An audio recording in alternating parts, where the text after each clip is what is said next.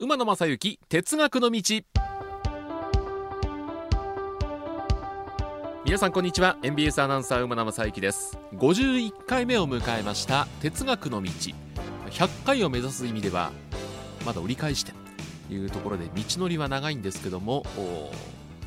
廃止にならないように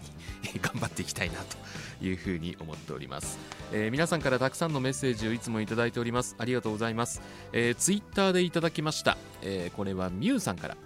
えー、今回のダイヤ改正で奈良から和歌山行きが王子和歌山行きに変更になるので高田でのある意味スイッチバックがなくなりますねというお話でした。そうなんですね。あの奈良を発車して王子でスイッチバックして和歌山線で和歌山に行くという直通があったんですか？あんまりあの僕乗らない路線なんで知らなかったんですけども改めて3月12日改正の時刻を見ると奈良から和歌山に直通する列車は一本もないということでああこういうスイッチバックもあったんですね。この和歌山線のスイッチバックというと五条の手前に北内という駅がありましてかつてはここにスイッチバックがあったんですね。当時僕はボイスという NBS のニュース番組を担当してましてここのスイッチバックがなくなるということを特集で取り上げさせていただきました。これ相当お金もかけましてですね、えー、スイッチバックの仕組み、まあ、我々鉄道好きにとってはスイッチバックっていうのはもう説明必要ないんですけども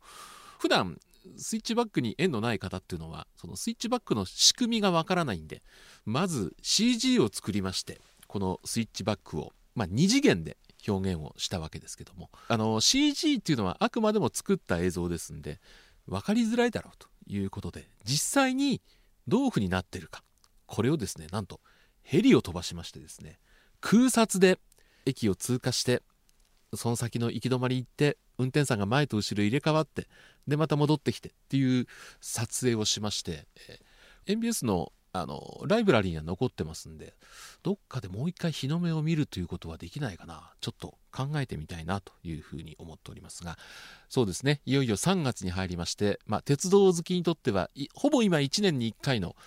大行事、えー、3月12日まあ、全国の JR あるいは各地の私鉄ダイヤ改正が行われたりしますけどもそういったネタもいろいろいただいておりますので、えー、その中から今回もですねちょっといくつか取り上げまして、えー、私なりの、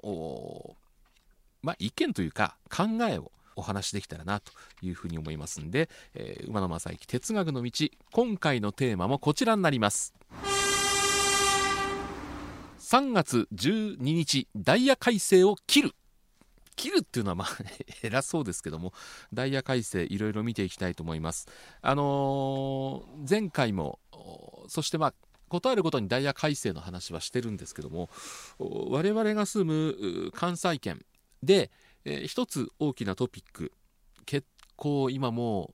その姿を写真に収めようという鉄道ファンの方も沿線には大勢詰めかけているんじゃないかなというふうに思いますけども大阪東線これ比較的新しい路線ですけどもここで今走ってる、まあ、全ての列車が201系という